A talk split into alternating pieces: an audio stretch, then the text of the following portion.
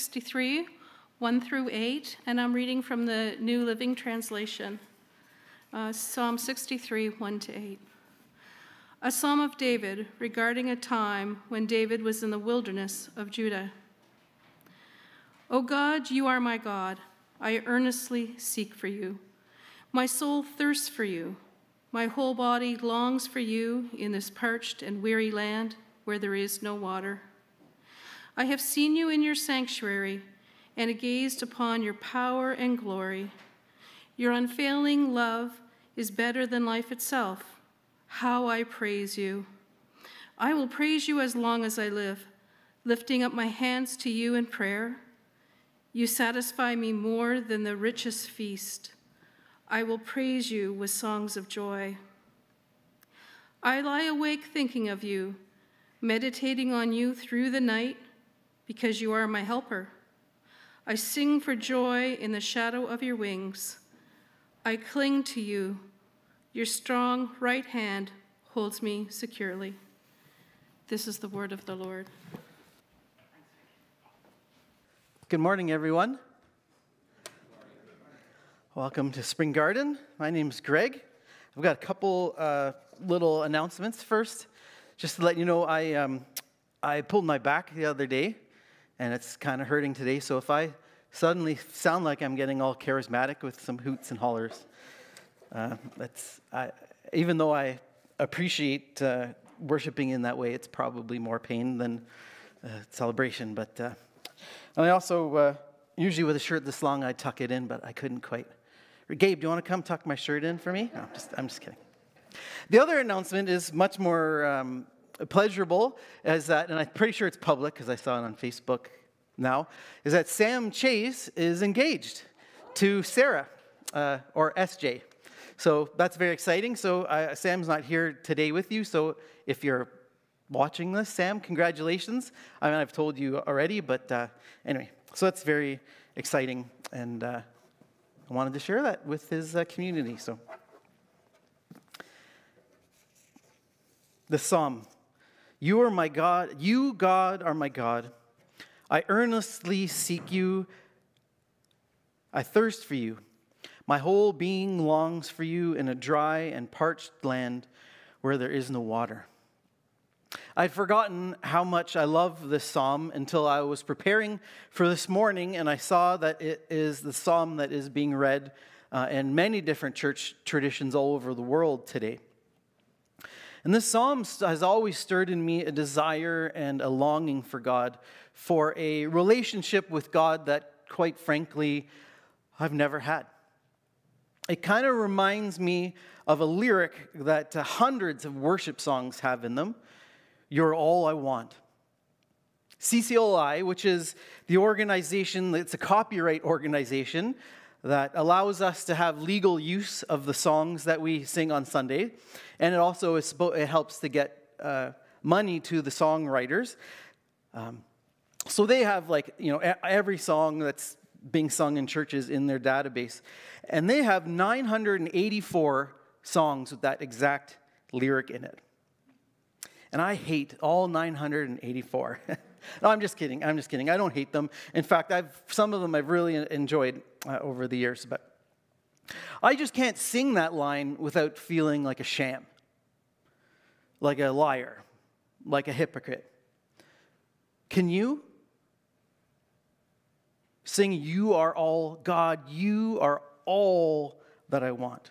Can you honestly say that God is all that you want, that you have no desire for anything, anything but God.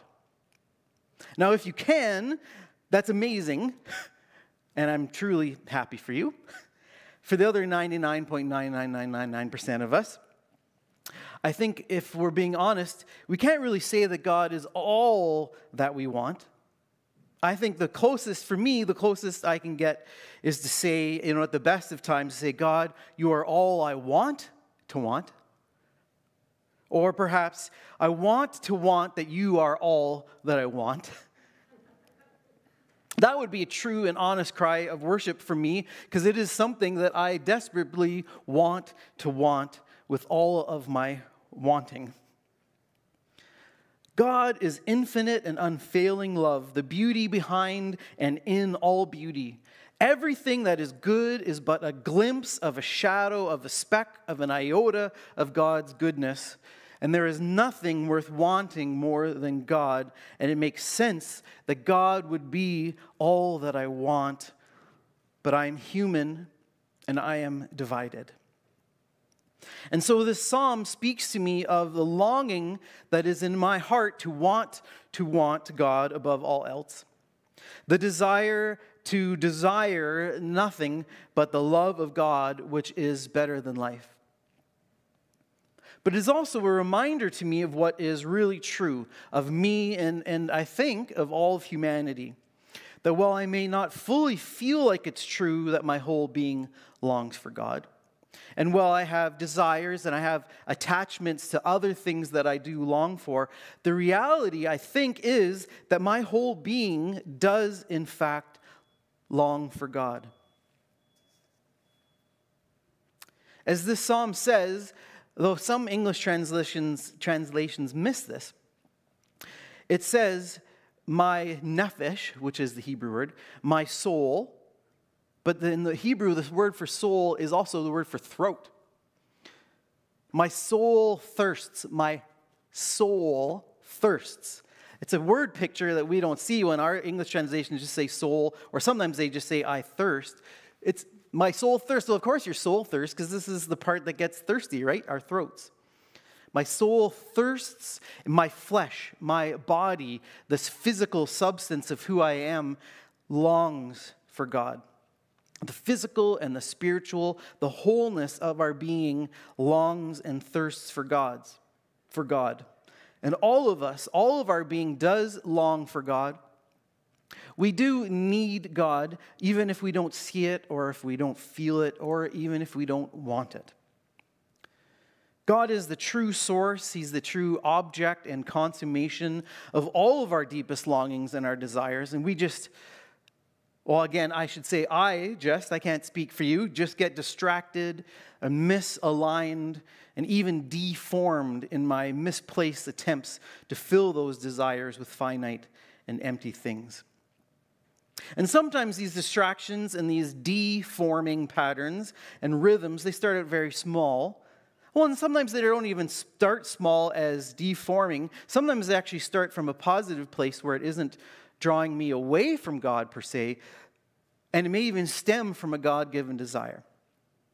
Now, up to this point, I've been so I've been nebulously abstract, by which I mean a cloud of unhelpful gas. My kids complain about my nebulous abstractions all the time, particularly when they're trapped in the car with the windows up. But anyway, a little a smart fart joke for you. Have you ever had the experience where you kind of you, you look up from what you've been doing and all of a sudden you realize you've just spent a lot of time zoned in on something and you lost track of time.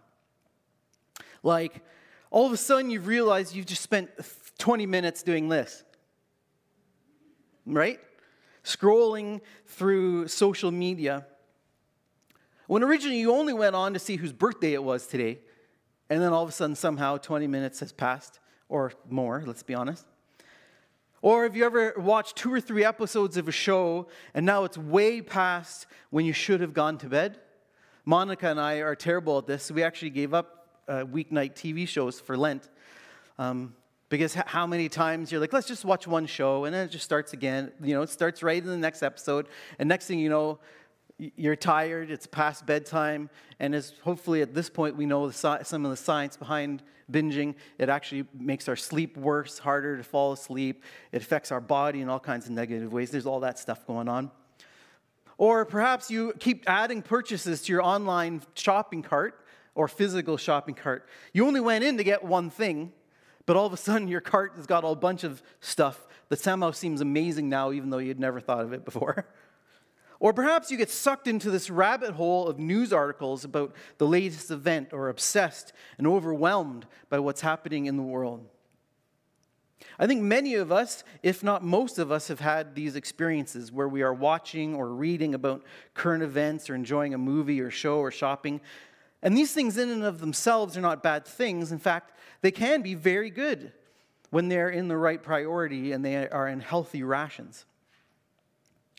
But it's when they move on the trajectory of being something we intentionally choose to something that we just do to a consuming obsession that is a pathway that pulls us more and more away from wanting to want God as a main priority in our lives to becoming a side to wanting God as a side issue as we binge on news and shopping and movies and never-ending social scrolling scrolling social media.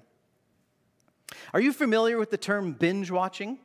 How many here have heard the term binge watching? Okay, so most of us. Binge watching is a term that started becoming well known in about 2013, thanks to movie and television streaming apps like Netflix. Binge watching is when you watch something, entertainment like movies or TV shows or YouTube videos, for a really long period of time. When you watch multiple episodes of a TV show or back to back movies in a series. Now, some of you may remember this, but way back when I was a youth, we wanted to watch movies, when we wanted to watch movies back to back, we would have to do something called renting a movie. I know some of us here don't know what that means. We had to walk 10 kilometers in a blizzard with no boots to get to a blockbuster video. I'm just kidding. I'm trying to sound like all those when I was a kid stories. I didn't have to actually do that. Well, I did have to walk to the uh, blockbuster video, but there was work involved if you wanted to, say, plan a day to watch the Star Wars trilogy, not that I've ever done that like eight times, you had to make long term plans with friends. You had to find a house that had a TV big enough and a VCR or a DVD or Blu ray. You had to go to the store to rent it, and then you had to settle in for what we call a movie marathon, right? Today, all you need to do is have Wi Fi and a friend with Disney Plus, or 10 bucks on your credit card. One of the results of most homes having streaming to a large screen TV is that most of our movie marathons are actually no longer in community. Right? We used, they used to be parties with friends, but now we simply settle in on our couches and watch hours and hours of a time, sometimes day after day. Now, before you think I'm too grumpy of an old man, I do want to point out that I love movies and TV shows. If you want to talk to someone about a movie or TV show, I'm the person. I love them. I love stories being brought to life on the screen. I love entering worlds of characters and plot and adventure and love in ways that expands our mul- over multiple episodes. I love creativity and beauty and the thrill and the action and the heartbreak and the depth of humanity that is put into the art of a great TV show or a movie. Back in seminary, I had a theology professor who, all of his classmates, he made read fiction. Because his understanding, and I agree, artists have a way of portraying the depths of humanity in ways that academics just can't. And so I think this is true of storytelling in other mediums as well. There can be goodness in the joy of entering these stories, fiction or real. And it is a gift of artistry that I think comes from the great artist, from our Creator, God. But have you ever paused to even just think about the term binge watching? Many of us hear the term binge watching, or now on Netflix, it's binge worthy. And we just think of it as kind of a neutral term, or even as a positive term. When we see binge worthy, it makes us go, oh, this must be worthy, right? This must be something that's worth watching because, well, it is worthy. But there was a time, back when I was a kid, no, binge wasn't a neutral or a positive word. The word binge means an act of excessive or compulsive consumption.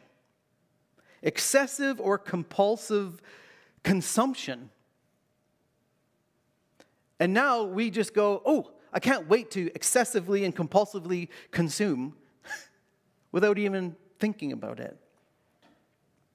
And here's where I think the longings of our des- and desires of our hearts that we began in Psalm 63 meets with our patterns of finding ourselves consumed with or perhaps even consumed by our binging of TV and movies and social media, of shopping and of the news.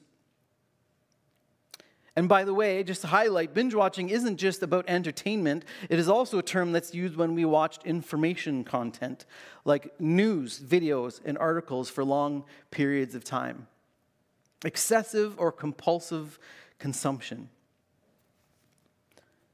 I want to introduce you to a word that for me is helpful in thinking about God and the place of binge watching, binge watching in our lives. And that word is liturgy. Now, most of us, when we hear the word, we think of in the context of a worship gathering. We usually, when someone says liturgy, many of us automatically think, oh, that's a prayer that you know will be on the screen and we're going to read it all together or you know do a back and forth thing. That's what we think of as liturgy. But the word is actually means much more than that. Uh, in, in Scripture, it's a word that means the work of the people. It is a form or a rhythm of worship. We actually see it in every church. Even non traditional churches have a rhythm, they have a liturgy. Churches that say they don't have a liturgy, and usually because they're thinking the word liturgy means some pre written content that you have to kind of legalistically stick to. But if you were to join one of those churches for worship three or four times, you'd be able to see the patterns and the rhythms of how they worship together week after week. And that is their liturgy, that is their rhythm of worship. And the rhythm of our worship, the liturgies of our lives, is both a work of the people, as in the liturgy of our life is what and how we craft and practice worship in our lives. But worship, liturgy is both work of the people, but it is also a work of God. For God is the one who initiates and sustains and is ever present to us and who initiates our worship of Him.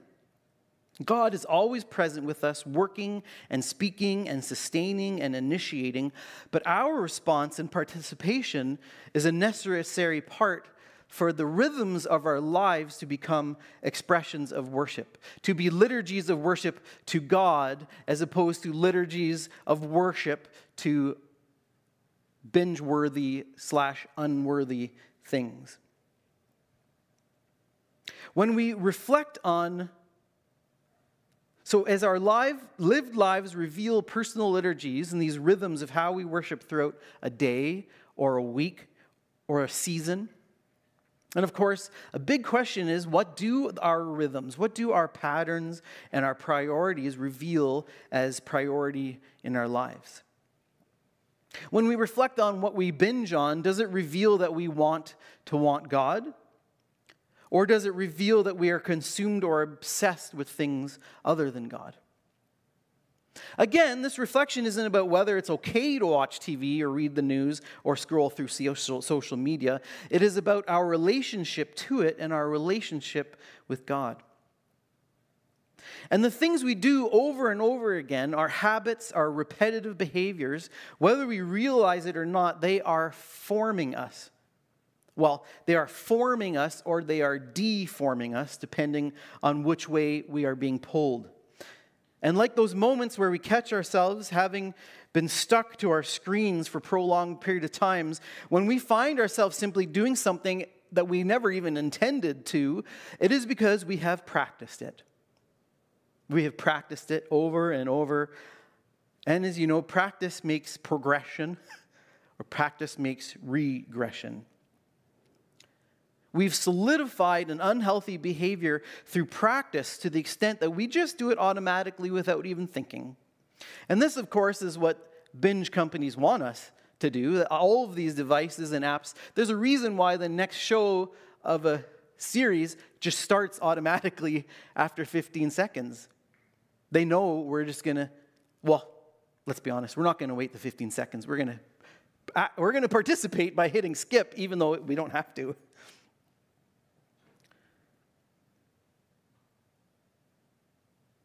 We've solidified these unhealthy patterns. And as author James K.A. Smith writes in, in a book called You Are What You Love, He says there is no formation without repetition. Repetition is the way to formation. It is also a way to deformation, just a little here, just a little there, just a little more, and on and on.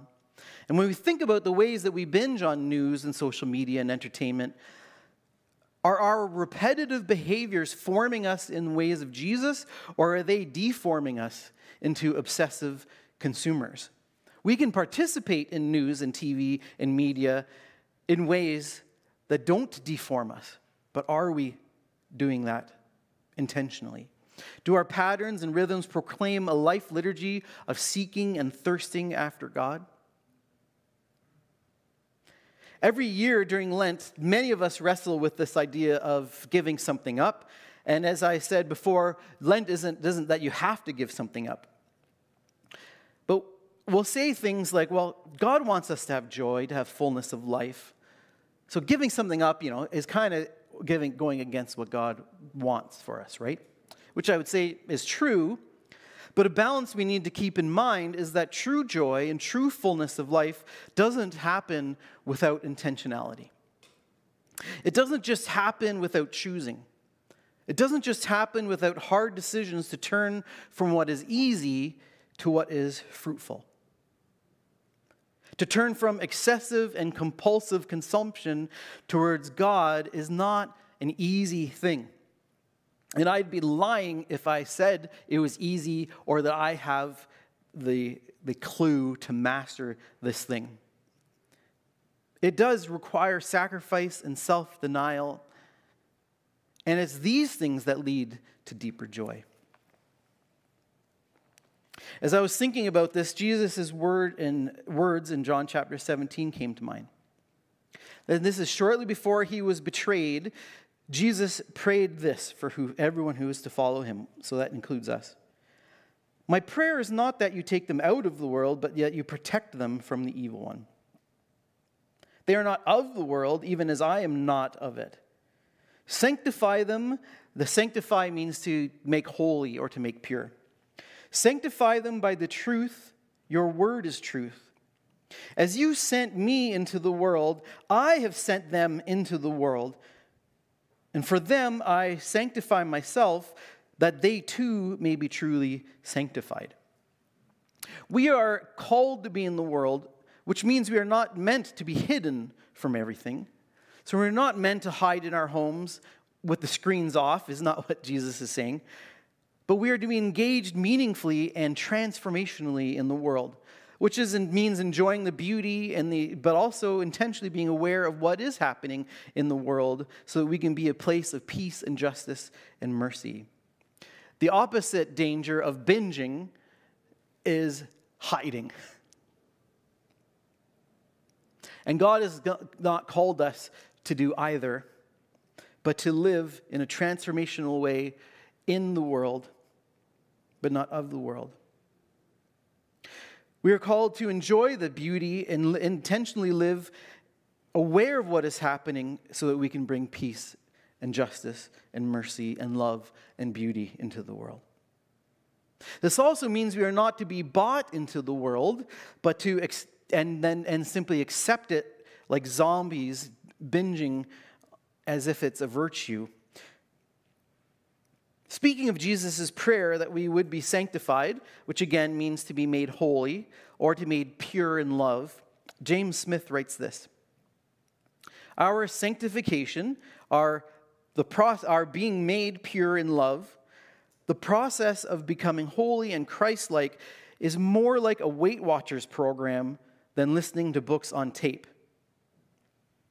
Tape is an old school version of an MP3 or a you know, book, an audio book for those who don't know. It means changing what I want. And that requires submitting ourselves to disciplines and regimens that reach down into our deepest habits.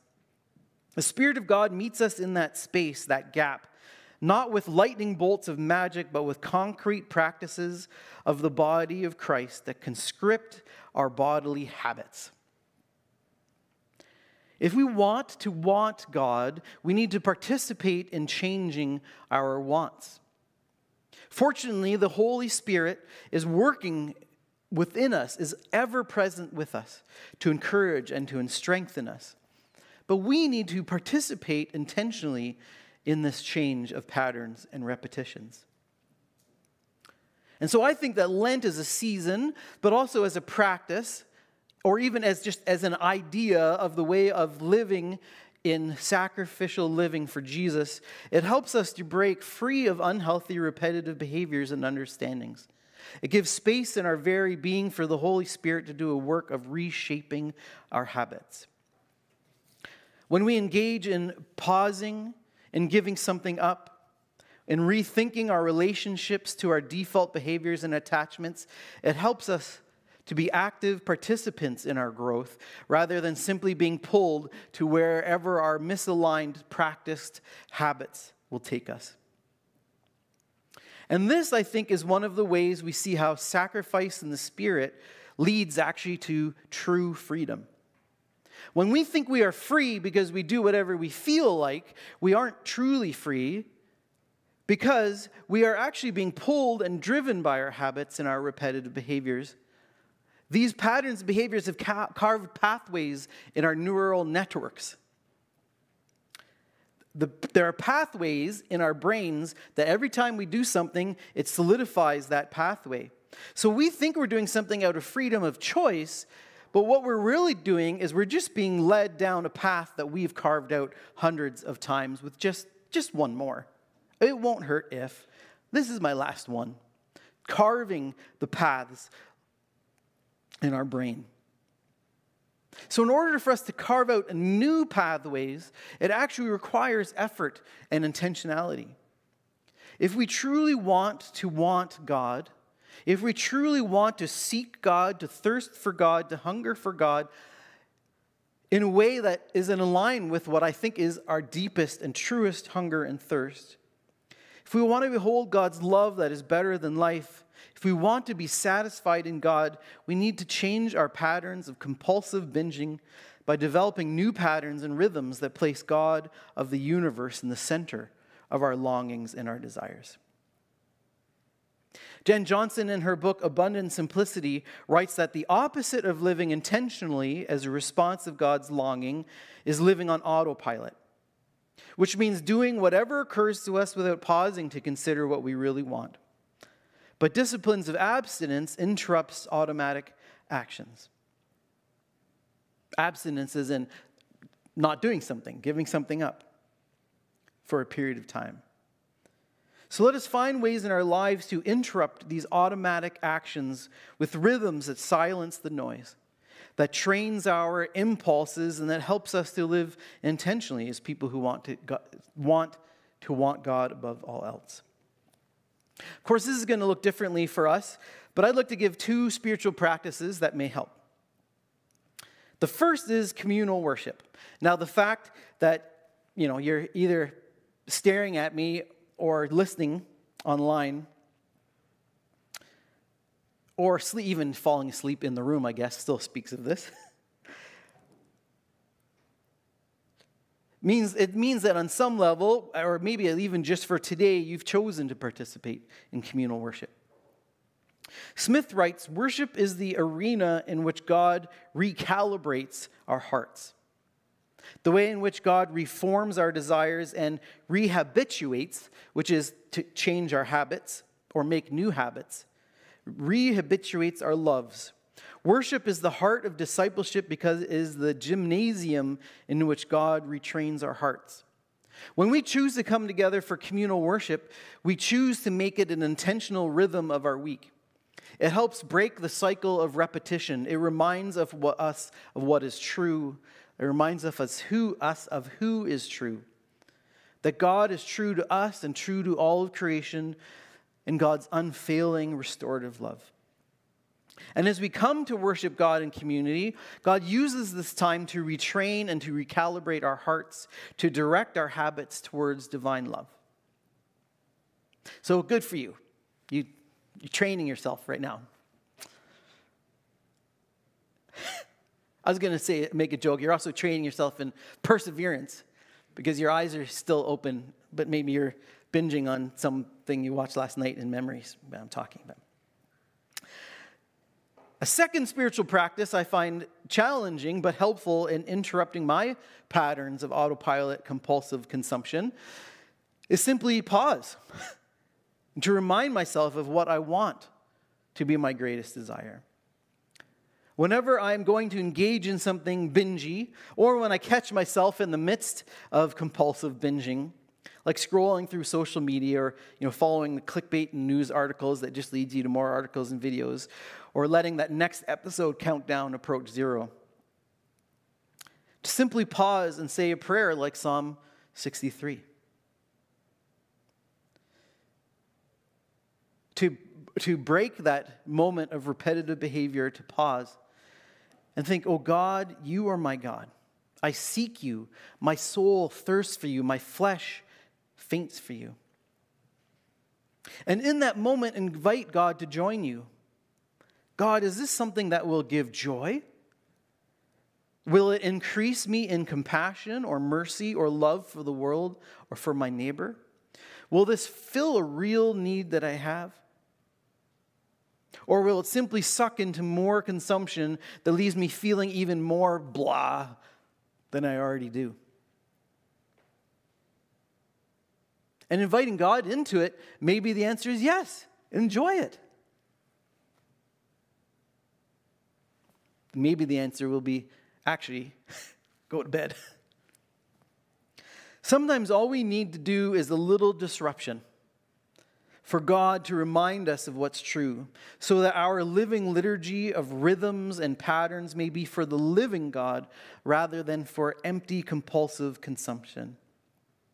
That by the Spirit of God, our habits and repetitions may more and more form and transform our wants from what is unworthy to what is worthy.